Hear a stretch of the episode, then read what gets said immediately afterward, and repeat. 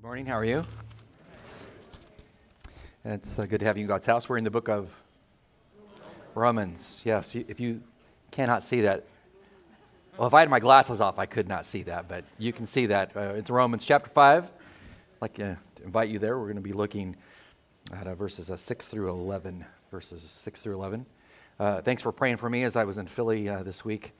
The, well, Friday and Saturday, speaking to um, I think it was two presbyteries, uh, pastors from the Presbyterian uh, denomination, uh, and they, Dr. Lillback, uh, president of Westminster, Westminster, Theological Seminary, invited me up to speak to their leadership about transgenderism. Uh, and he wants them uh, educated on how to address that issue in the culture because they're facing it up there. so had a good time with them yesterday morning, spent a couple hours with the pastors. talking to them. They wanted me to condense my 408 page dissertation down to a one hour discussion. so when I walked in with my notes, because I, brought, I, t- I printed all the notes out for them, it was a several, I don't know, the pile was probably this high. Um, I had 149 PowerPoint slides. One hour. You do the math. I told them that this is going to be fast and amazing and miraculous. Uh, so it was, it was a lot of fun. We didn't go through all the slides. I gave them all the handouts so they could uh, read them later, but I, I had a good time talking to them to equip them. And, and we do need to talk about that subject uh, to help people that are hurting, uh, to lead them to, to health and to holiness. Uh, let's pray. Uh, God, thank you for the word, uh, for the life that we find through knowing Christ of the word. And might our eyes be opened to the wonderful benefits of knowing you and walking with you. You've showered great blessing upon us as saints.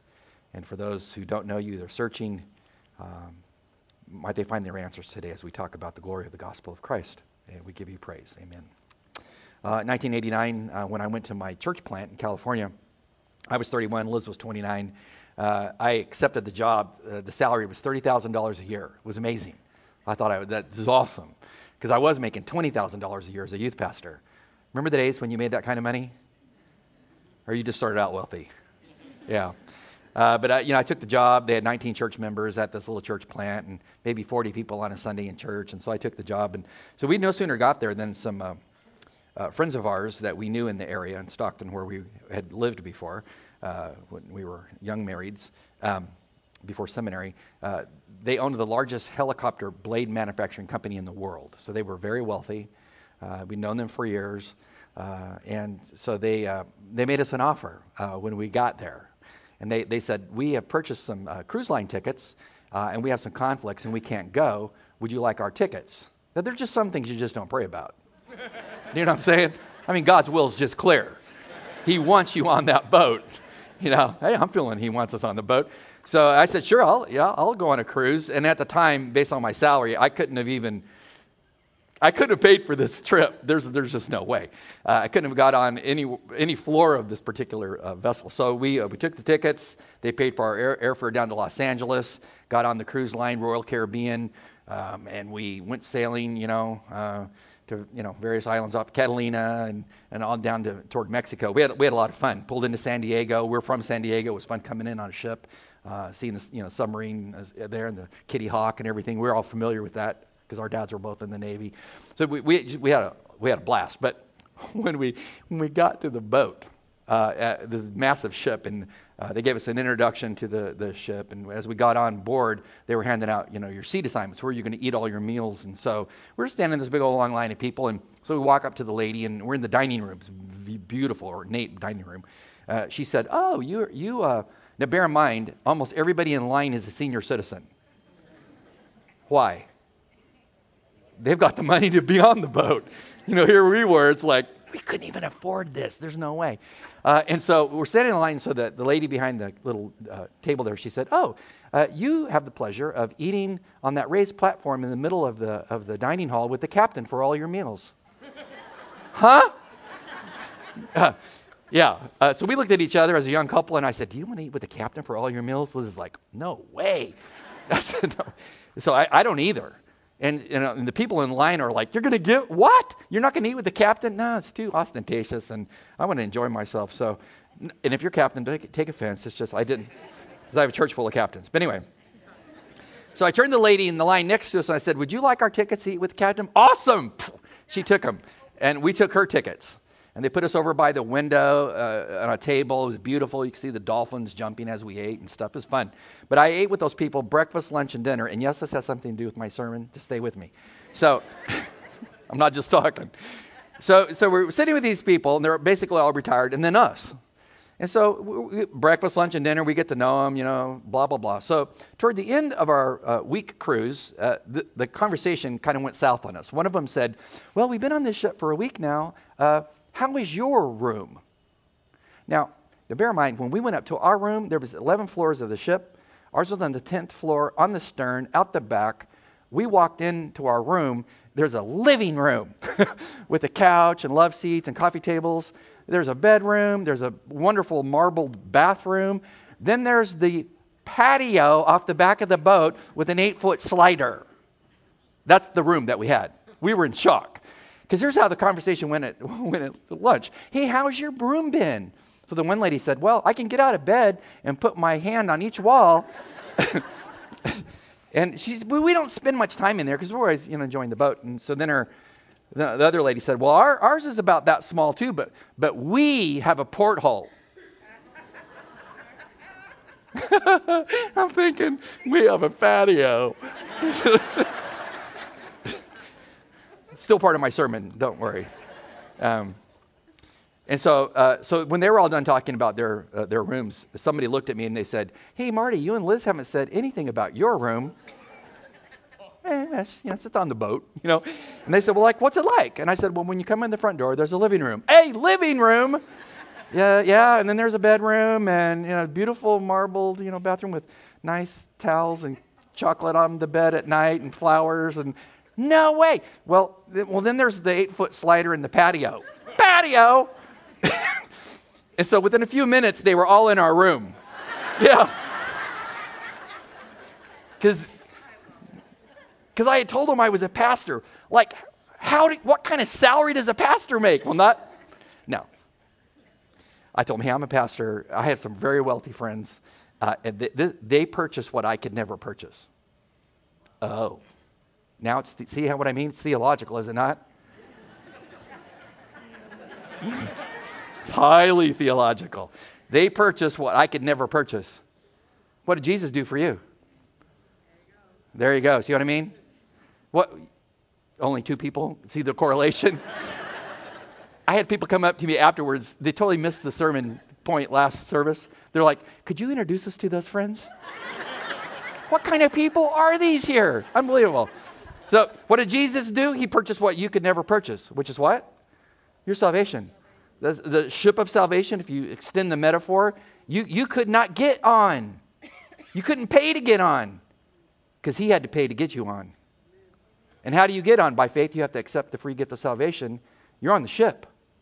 And there's wonders on the ship. When I was on this particular ship, still going with the analogy of the ship, they told us one night, they said, at midnight tonight, we're having our chefs carve chocolate into all kinds of amazing forms. You can come see and take pictures of it. And then when you're done, you can eat it. Again, do you pray about that? I went. I left Liz in the room. She didn't want, it was midnight. She was tired. I went strolled along, saw the baby grand piano, pure chocolate and everything, thinking, I'm eating the keyboard and the legs and, you know. The benefits of the vessel. Are there benefits to being a believer? Absolutely. And Paul's been talking about that in Romans 5 through 11. He's telling you the benefits of salvation. So we're going to test because we're a church that tests. Correct? Oh, yeah, I forgot about that. Uh, ho- hopefully you were here last week. How many were here last week? So you remember that wonderful sermon, right? Okay? He, we'll test. The, the, the, the, four things that you have as a believer that are benefits are the first thing that you have in uh, Romans 5 1 is you got peace, peace with God. I mean, you're at peace because you've been justified in his courtroom. Uh, verse 2, you also have another awesome thing. It, oh, you're cheating. are you cheating? You're sitting there like little lambs going, Yeah, I know. It's introduction. It's what it says on the board. Yeah. You have introduction and access. God introduced you. The Father uh, had you introduced, it was introduced to the Father by the Son. Here's, he introduced you in that wonderful place. You have hope of seeing God in glory one day, uh, Romans 5, 2, etc. And then 3 to 5 is you have a new perspective of trials because now when adversity comes my way, because I understand God's with me, I don't fear because I understand He's using trials to mold and shape my character to be Christ like. Different paradigm. Uh, now we're going to look at verses 6 through 11, the, the next benefit of being justified by faith, not by works. Last benefit, verses 6. We'll start with verse 6 to read the passage. It says, For while we were still helpless, at the right time, Christ died for the ungodly. Uh, then he's going to set up a scenario. He's like an attorney arguing a case. He says, For while one would hardly die for a righteous man, though perhaps for a good man, some would even dare to die. But God demonstrates his own love toward us, and that while we were yet sinners, Jesus did the unthinkable. What did he do? Christ died for us. And then he says, Much more than having now been justified by his blood, we shall be saved from the wrath of God through him. Key preposition. You're only saved from the wrath of God through Christ, no others. We'll come back to that. Through him. He says, For in verse 10, For if while we were enemies, we were reconciled to God through the death of his Son, much more having been reconciled, will be saved by his life. And then he said, And not only this, but we also exult in, our, in God through our Lord Jesus Christ, through whom we have now received the reconciliation. What in the world is he talking about? What is that benefit? That's a wonderful benefit. It's the, the benefit of assurance of salvation. Assurance. I mean, like it's ironclad. Like if you're a child of God, a daughter of God, a son of God, you you might blow it because you're going to sin as a child of God, correct? Your sin's forgiven, but you're, or you didn't sin this week. You don't know what I'm talking about. What is he talking about? So when you sin, does that, how, many, how many sins would it take you uh, to offend God? One. And it can be a thought sin, it can be a, an attitude sin, anything, just one. And so, if he judges your salvation based upon whether you were sinning or not, how many times would you go in and out of a justified status? Constantly. No, but Paul says, no, the wonder of salvation is its assurance is ironclad. He does not let go of you, he's got you. And then he's going to give you supportive evidence because he's like an attorney. So, here's, here's his supportive evidence that your salvation is ironclad. Number one, your assurance is based on not your sacrifice, his sacrifice. How to get on the boat and get a room like that that I could never afford? They, wealthy people, sacrificed and paid what I could never pay. How do you get on the vessel of salvation? He, Jesus, sacrificed and paid with his life what you could never purchase salvation. Notice what he says, verse 6 For while we, at the time when we weren't believers, we were still helpless, at the right time, Christ died for the ungodly. What does it mean to be helpless? It's a medical term in the Greek text, to be helpless. Uh, for me, the best way I can understand what that means is I, I reflect on what I watched when my dad died from brain cancer. It's hideous. Hideous thing, glioblastoma, the worst. It's terrible. I mean, I watched it's him slowly degrade. But you take a, a man who's totally in control of himself uh, and can do everything for himself, uh, down to a phone call from my sister Marla, who God took home uh, right after Easter this year. But she was there, flew down from Spokane to help take care of my dad before he went to the convalescent home. She called me one morning, morning at 6 o'clock and said, You need to get over here, like now. Then I got over to my parents' house and I went in. My dad was in his uh, uh, skivvies, standing there as a big man crying in the bathroom, leaning against the wall. I almost still to this day can't go in that bathroom. This is what he told me. He said to me, I said, Dad, what's the matter? It was like 6 in the morning. He said, Son, I'm at the point in my life where I can't dress myself. That's what he told me. I'd never, I don't think I've ever seen him cry. And so, so I said, Well, that's why you have me. I said, As long as you got a big guy like me, you're getting your clothes on. You're getting your clothes on. See, he got to the point where he's helpless. And then it went down from there to when he's in a hospital bed at the convalescent hospital. He's in a wheelchair. He needs assistance to go to the bathroom, can't turn over in bed. You know, you're holding his hand for hours at a time uh, because he, he's alone and he needs someone to be with him. And I've, been, I've seen the drill, it's a hard drill. But it, it helps me understand that's what I was without Christ helpless. I mean, that's why it's so audacious and narcissistic to actually believe that you could do religious works to gain the favor of God Almighty. You can't. Why? Paul says you are helpless because of sin, which is awesome. That means when you are helpless, Christ comes in and does what you could never do. He says here, at the right time, he died for the ungodly. Uh, the fact that he was born in 5 BC and died when he did was no fluke. I mean, uh, the father didn't look down from heaven and say, Son, uh, why don't you go down now? It looks like, a, looks like a pretty good time to go to earth. No, it was the perfect time at the right time. Christ came to help those who were helpless spiritually speaking. What did he do? Well, he came to die for our sins to give us life. Galatians chapter 4, verse 4, Paul says about the fullness of the time of God. He says, But when the fullness of time had come, God sent forth his son, born of a woman, born under the law, the Torah, to redeem, he gives you the reason why he was born, to redeem those who are under the law, so that we might have, receive adoption have sons. It's a side point, but it's worth thinking about. In Roman law, when you adopted a child, you could never unadopt that child. So just this is a freebie. This is extra. He, if you look at Galatians, his argument is basically, do you think the God who adopted you as a son or a daughter by faith unadopts you?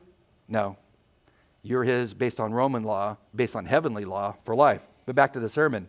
He says in Galatians 4 at the fullness of time, when it came, is when God sent forth the Son. At the fullness of time, or at the right time. Now, there's two main words for time in Greek um, chronos, which sounds like chronology. Greek's easy. See what I mean? chronology, or successive time. That's the, that's the word that he uh, is using in Galatians. He's born at the right time, the right chronological time. So uh, when Christ was born in 5 BC, that, that was no fluke. That was the perfect time to be born. Because if you go back and you read Daniel 9 24 to 27, when Daniel prophesied the coming of the Messiah, the anointed one, the Christ, when he would come down to the year that he would come, if you go back and look at the calculations, the 490 year prophecy, he came exactly when he was supposed to, to redeem us. It's perfect timing. Perfect timing. But the word that Paul uses in Romans chapter 5, verse 6 for time is not chronos. It's kairos, which means a new kind of time, like an, an unbelievable kind of time. When you think back to the day that you got married, would you not say, well, that was chronological, and hopefully you remember the day, right? Men, you're so quiet now. It's, scary. You know, I might forget. She will not forget. It's, it's, just, it's a chronological time, but it's also a, a, uh, the other Greek word is it's a, it's a unique day, nothing like that day. And see, he says when Christ was born, it was chronologically awesome, perfect timing, but also a new thing because the Son had been born to carry away our sin. Perfect timing. Rome, uh, Hebrews chapter 9, verse 26 says, Otherwise, he, Christ, would have needed to suffer since the foundation of the world, but now at the consummation of the ages, he has been manifested to put away sin by the sacrifice of himself. If 2,000 years ago was the consummation of the ages and God's time, time reckoning, where are we at in the relationship to the appearance of God? You're on borrowed time. He's, he's coming. At the consummation of the ages, at the consummation of, of, of Mosaic law, at that given time, God said, perfect time to be born because I gave them the law, the Torah. They've had 1,400 years to learn. You can't fulfill all of the Torah to get into my presence it's showing them now after 1400 years they need the Messiah.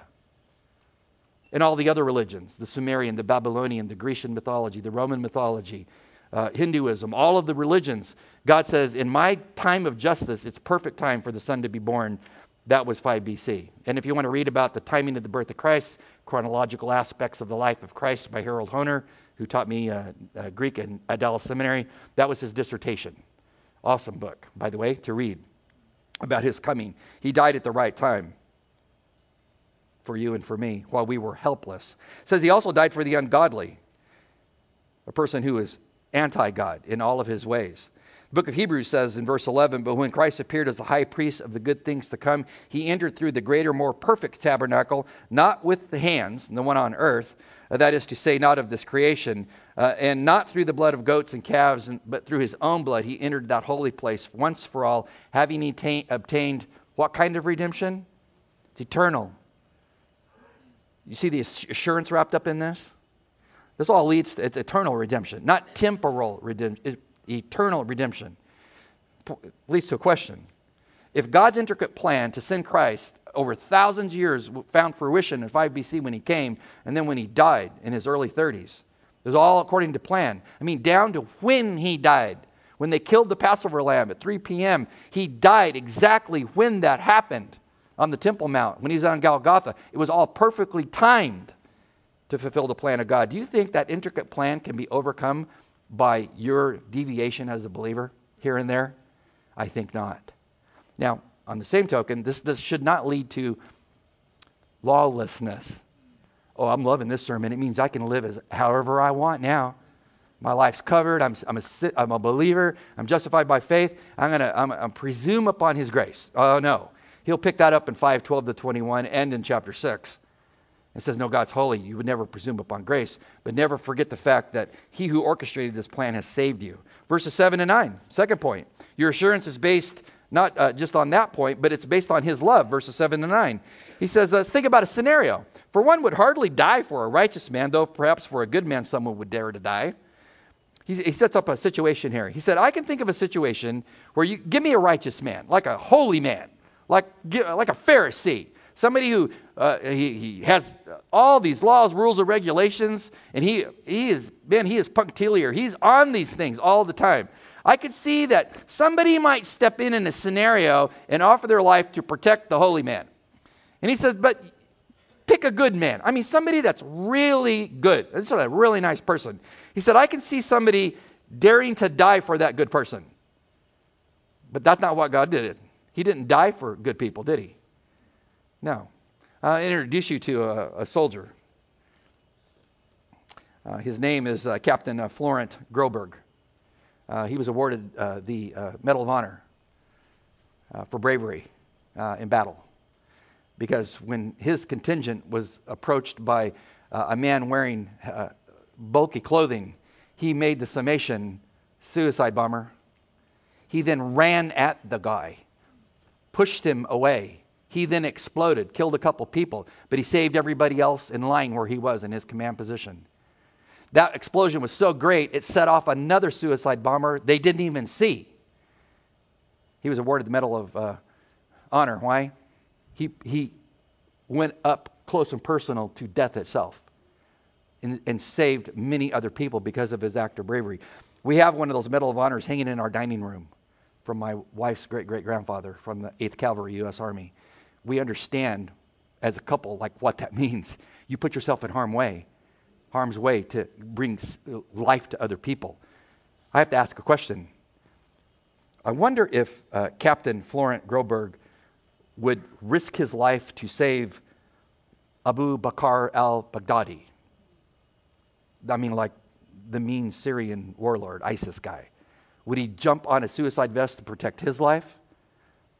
You kind of start thinking, maybe not. That's your avowed enemy. What did Jesus do? Verse 8. Well, he did the unthinkable. It says, But God, on the contrast, demonstrates his own love toward us in that while we were yet sinners, enemies of God, Christ died for us. See, that's unheard of. You don't sacrifice your life for your enemy. No, Jesus left the glory of heaven to die for his enemies. We were the enemies. If you don't understand the love of that, um, I'm praying for you. That's the essence of love. He did the hardest thing, he died for his enemies. Charles Wesley was so overcome uh, by this, he wrote a hymn in 1738. Uh, and it was a hymn that we used when I was in a male choir at Azusa Pacific University. We warmed up before the concerts. We'd form a giant circle in our three piece suits. Remember those? yeah. All these young men in their teens, uh, late teens, in these blues three piece suits. We would stand up and sing and tune up our sections to and can it be that I should gain an interest in the Savior's blood? Me? Died he for me who caused his pain, for me whom death pursued. Amazing love, how can it be that thou, my God, shouldst die for me? I, I can tell you from having sung that song many times, a cappella with 40 men, it was awesome. It, it typically would move from a, from a tune up song to a worship song and many guys would stop and cry as we sang. Why? That he died for me? No one lays their life down for their enemy. Jesus did. That leads to a question. Do you think that the one who laid his life down for you will let your sin as his child circumvent that faith that he secured? I think not. Because once you're his child, you're his child. You may deviate as you walk through life. Your position's secure, but he looks down and says, No, I, I died for you. Nothing circumvents that. Then in verse 9, he says, Another assurance of your salvation is uh, it's based on divine deliverance, not just divine sacrifice, but divine deliverance. He says, Much more than having now been justified his blood, we shall be saved from the wrath of God through him. He's spoken about this before in the first uh, five chapters. uh, chapter 3, verse 24, verse 28, chapter 4, verse 2, chapter 5, verse 1. He keeps repeating himself. Is Paul old and forgetting what he's talking about? No, no. He's a good teacher. What's a good teacher do? You're so quiet. What do they do? Repetition. Repetition. One of my professors, uh, Brandeis educated, um, very, very amazing scholar. Uh, uh, he mentored me in college, changed my life. Uh, great man of God, Dr. Hartley at Azusa Pacific. Um, he'd walk around class, uh, like his class on Isaiah. He'd walk around class and walk up and down the rows and stop at your desk for a moment and say to you, I want to review, uh, you know, like page eight of the class notes, uh, uh, section whatever. Uh, okay, go. Tell me. What's on that page? That's what he would do. At that point, everybody's looking at their pencils. You know, nobody's wanting to look up to see Dr. Hartley's face. One time he grabbed a guy's Bible and it had pencil uh, colorings blue, yellow, red. He picked up the guy's Bible and he goes, Oh, we have an interesting student here today, folks. And he goes, There are things colored in your Bible. Young man, why are these things colored in your Bible? Well, sir, uh, those things that are colored are the things that I find are important. Important? It's the Word of God. It should all be colored. And I'm like, oh man, coloring? yeah. Don't look at my Bible. Yeah, it was intimidating. So he's asking questions. He's reviewing. So I learned to review my notes before I walked into that class. So Paul knows that, uh, the importance of, re- of review. So he reviews. How did you get saved? Delivered from the wrath of God. Justified. This is where prepositions are so important. By, by, that's the preposition. By means of his blood. Not my blood. And then I, will be saved from the wrath of God in eternity I'll be saved from hellfire because of him. It's, it's, he says it's through him, not, not through me. Uh, judgment day is coming. Are you ready for that day? I, I, I'm ready now. There was a time when I wasn't ready, but I'm ready because of what he's done. I'm justified in the court of law, delivered from the wrath to come because of faith in him. And then the last thing that he th- throws in here, I, I find it most interesting. Verses 10 to 11. He says, You're a share. Well, at least that last point did lead to a question. I forgot to bring it up, but the question is this do you, do you think that the God who promised to keep you from the wrath will renege on his promise? No, no. Because God cannot lie. If he said, I will justify you by faith and deliver you from my wrath, then that shall be. Nothing will circumvent it. And then lastly, he says, verses 10 through 11 For if while we were enemies, we were reconciled to God through the death of his son, much more having been reconciled, we shall be saved by his life. Key word there, pretty easy to see. If you're married, you really understand it. Key word is reconciliation. It always cracks me up when people get married and they say, Man, we are never going to argue. Uh huh. Yeah, just give it a week. Yeah, something's going to happen. You're, are you married or you're all single? Yeah, and if you're single and you're thinking about marriage, you're going to argue. I mean, it's just what it is. It's just a series of compromises and arriving at a place where you're reconciled, where you are typically saying, Sorry, uh, honey, I'm sorry I forgot your birthday. Uh, I'm sorry, I'm sorry I forgot about Christmas or whatever. And it's that reconciliation where the relationship's destroyed. She's usually right, reconcile, and it's good. Okay? I've been married, this is year 39. I understand reconciliation. Uh, Jesus reconciled you to the Father. I mean, by his death, your belief in his death and resurrection. He reconciles you as a sinner to the Father, makes you a child, which leads to a very simple question Do you think that the God who reconciles you to the Father will look down from heaven and say, based upon your deviation as a child of God, uh oh, you're irreconciled now? No. He says, you are, ir- you are reconciled. He says it multiple times uh, through the death of his son. Your belief in that reconciles you to God. Is that not comforting? What should that lead to? It should lead, if you're reconciled to God, it should lead to verse 11. What's he saying in verse 11? And not only this, but we also do what? We, ex- can you see it? We exult. It's not a word you typically use. I'm feeling exultant today. We exult in God through, notice the preposition, through, through our Lord Jesus Christ. Again, preposition, through whom. He's the means by which we receive reconciliation. Reconciliation with God should lead to not exaltation, exultation. What's that mean? That you are so overcome with the fact that He saved you that there's moments in your life when you're driving on the train, wherever you are, you have a moment where you just say, or when you're singing And Can It Be, or whatever it is, you're singing, you're worshiping, whatever. It's that when you're overcome with the fact that He saved you and you stop to say, Thank you. Thank you, God, for saving me. How can it be that you would die for me? Why? Because He loved you enough to die for you. And if you love, if you love him because he's done that for you, you're going to tell him, thank you. Thank you, God. I exalt you in what you've done for me. Um, it's 1033. No, it's not time to stop. it's time to, for you to say, thank you, Lord. Will you, will you tell him? I'm asking you. Will you tell him, thank you, Lord, for saving me? I didn't hear many people here. Thank you, Lord. There's only five saved people in my whole church. Thank you, Lord, for saving me. Don't ever forget the fact He did that. And, and don't worry about whether you're His or not His. If you came to Him by faith, you are His. Walk like you're His child, but He will never let go of you. Let's pray. Father God, thank you for having a hold of us. And your grip is the master grip. You shall not release us. Thank you that you're forgiving, you're merciful, you're also holy. You call us to greater things, you're patient with us. Might we live lives that reflect that we actually believe in the assurance of our faith. Might we reflect you as sons and daughters. And we still pray for that person among us who doesn't know you. Might they come to understand the fact that they were an enemy and you did the unthinkable thing, you died for them. Amen.